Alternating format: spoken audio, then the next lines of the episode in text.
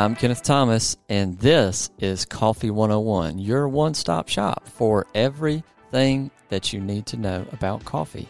And today is no different. It is a little different. We're going to jump right in, and we're going to break away from what we've been doing, which is going through all kinds of different brew methods. And I thought that we would spend a couple of episodes going over my personal, Kenneth Thomas's personal top 10 things that make a great cup of coffee. So it's just going to be me and you, 101ers out there, and we're going to count it down from number 10. So in this episode today, we're going to go from 10 to 6, and then the episode that'll be next, we'll talk about my number 5 all the way to what I think is absolutely the most important thing. So as we go, I'd love for you to think ahead and see if you can guess what I think are the top 10 things that make a great cup of coffee. So let's jump right to it. Number 10 for me is temperature. Temperature definitely has an impact on a great cup of coffee.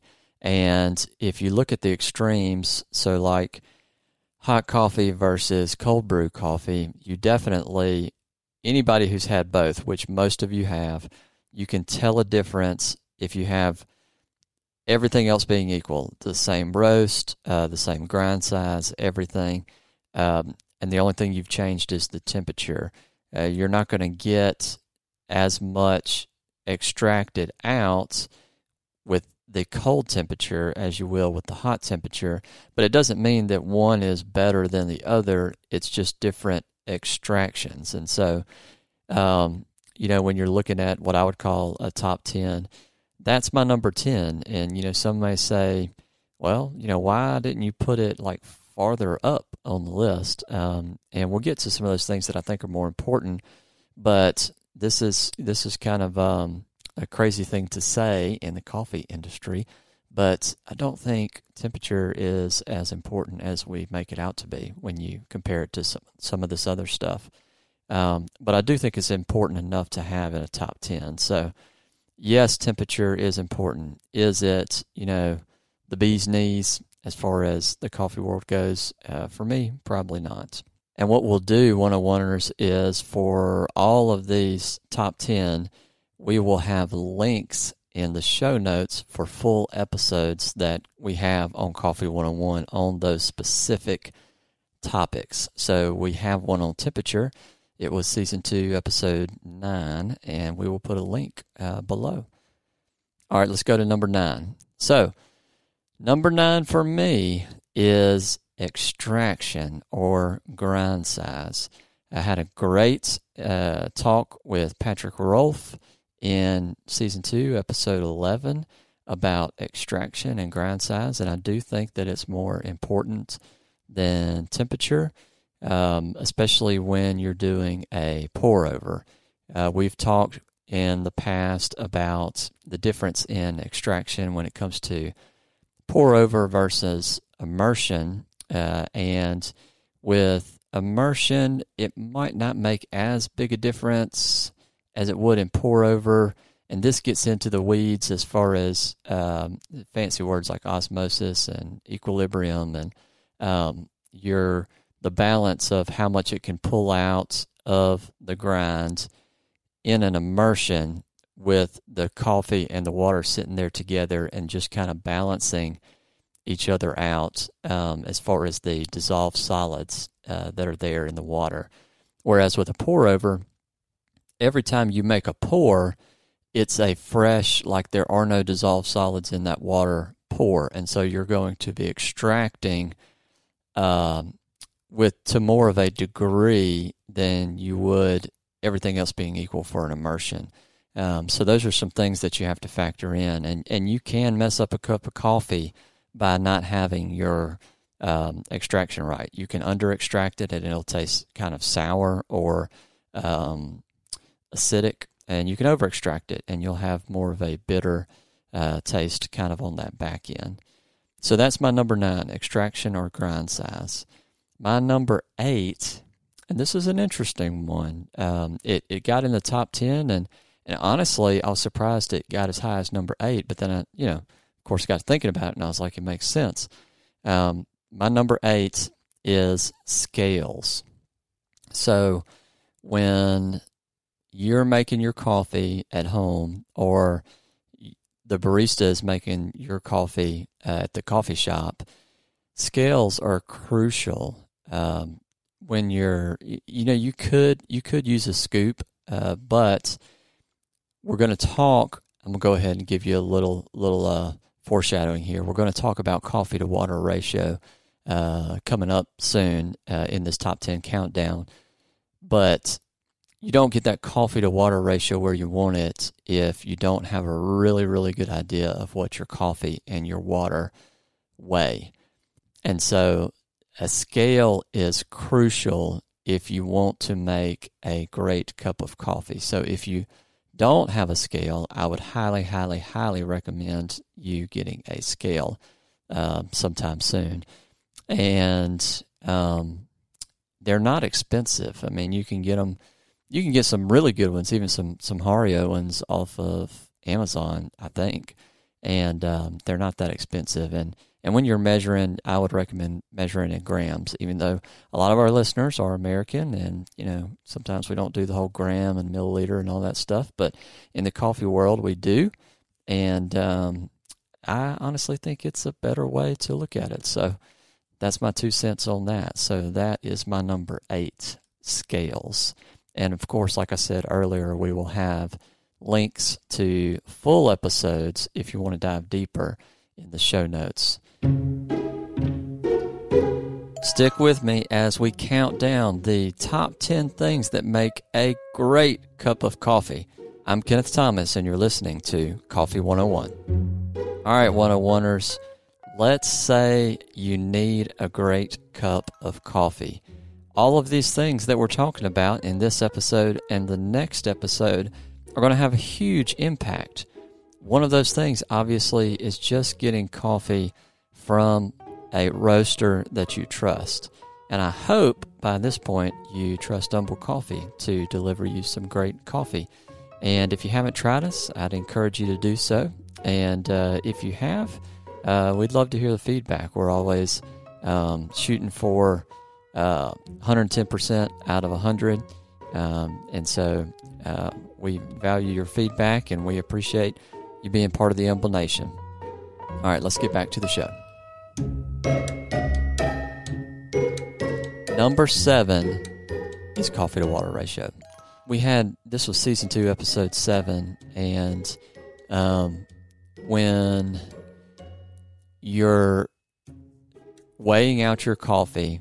Like, let's say you'll hear me say on the podcast something is a 1-2 ratio, or a 1-6-8 ratio, or a 1-16 ratio. That's coffee to water. So for an espresso, it's going to be a 1-2 to 1-3 as far as like coffee to water ratio. But you can have that same amount of coffee, and it can be drip coffee if you go to, let's say, a 1-16, 1-17 ratio, which would be your coffee to water. So think about that. And I would never, ever go over 1-17, or at worst 1-18. Some people will argue for 1-18 as far as drip coffee, but I think it's just really getting too weak. And I'm a big fan of actually tasting the coffee more than tasting the water, although I do appreciate the water. And so I would personally never go above a 1-17 coffee to water ratio if you're doing drip. If you're doing some kind of something in the middle, like a stronger AeroPress or something like that, I recommend a 1-6 to 1-8. That honestly is how I do my AeroPress, and at home. And I had a cup this morning. It was a Costa Rican honey processed, and the tasting notes, which were super interesting, were peanut butter and ripe plum. and maybe tobacco, at least what I got off of it. But you would never put that on a bag because it's kind of off-putting. But if you're ever, as an aside, you know, smelling the dry grounds of your coffee or the fragrance or the aroma, you know, whenever it's wet, then see if you get something that's close to a really, really ripe stone fruit, then also think about, you know, does it smell like chewing tobacco? That might sound gross, but just being honest here. But that's the first coffee I've ever had that I got specifically peanut butter in. So kind of interesting. 101ers out there, if you have some super interesting tasting notes, I'd love to hear them. You can leave us a review, and you can put it in the review notes, or you can just DM Humble Coffee on Instagram and let us know. I'd be kind of curious. But that's coffee to water ratio. Super, super important, and it is my number 7 on my list. That leads us to number 6, which is, drum roll, water. Water is important. If you have ever had coffee made with terrible water and you've had the opportunity to at the same time have coffee with good water, you immediately can tell the difference. Now, I would say immediately if you let it cool. Don't drink it when it's 200 degrees, okay? Let it cool down to, we'll say, at least 170, which sounds crazy, but the more you let it cool down, the more you'll be able to taste those nuances. And especially when it comes to water, you can really start to tell the difference as it cools. And water kind of has an impact in two ways. One, the flavor of the water itself, you know, so some may argue that you want it to have no impact on flavor and to be tasteless. And some may argue that you want it to have a little bit of a taste.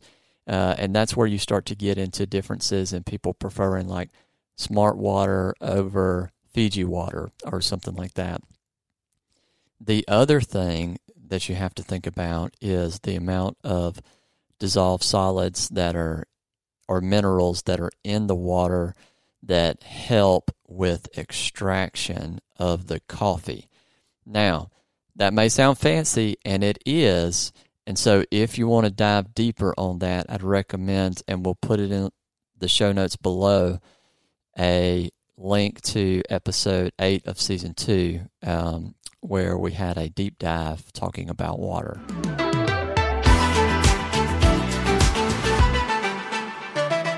All right, that's all I have today, 101ers. Thank you for listening. I know it was a short episode, but I wanted to give you a break from all the heavy stuff for a little while, and I want you to join me next time where we start with number 5 and go all the way to my number 1. So we've done 10 to 6, but there are 5 more important things to get you that great cup of coffee, so you need to listen to the next episode. Do me 2 favors, or you can just choose one. Just choose one and do one of them for me. Or you can choose 2 if you're like the overachiever, kind of like I am. And I want you to leave us a rating if you haven't done that already. That would really help us out and helps us grow. And we love reading them. And I want you to tell a friend about Coffee 101, because that friend loves coffee, or they think they might love coffee. And so we just want to get together with them and just kind of chat, whisper stuff in their ears. So until next time, I'm Kenneth Thomas, and this is Coffee 101. Love y'all.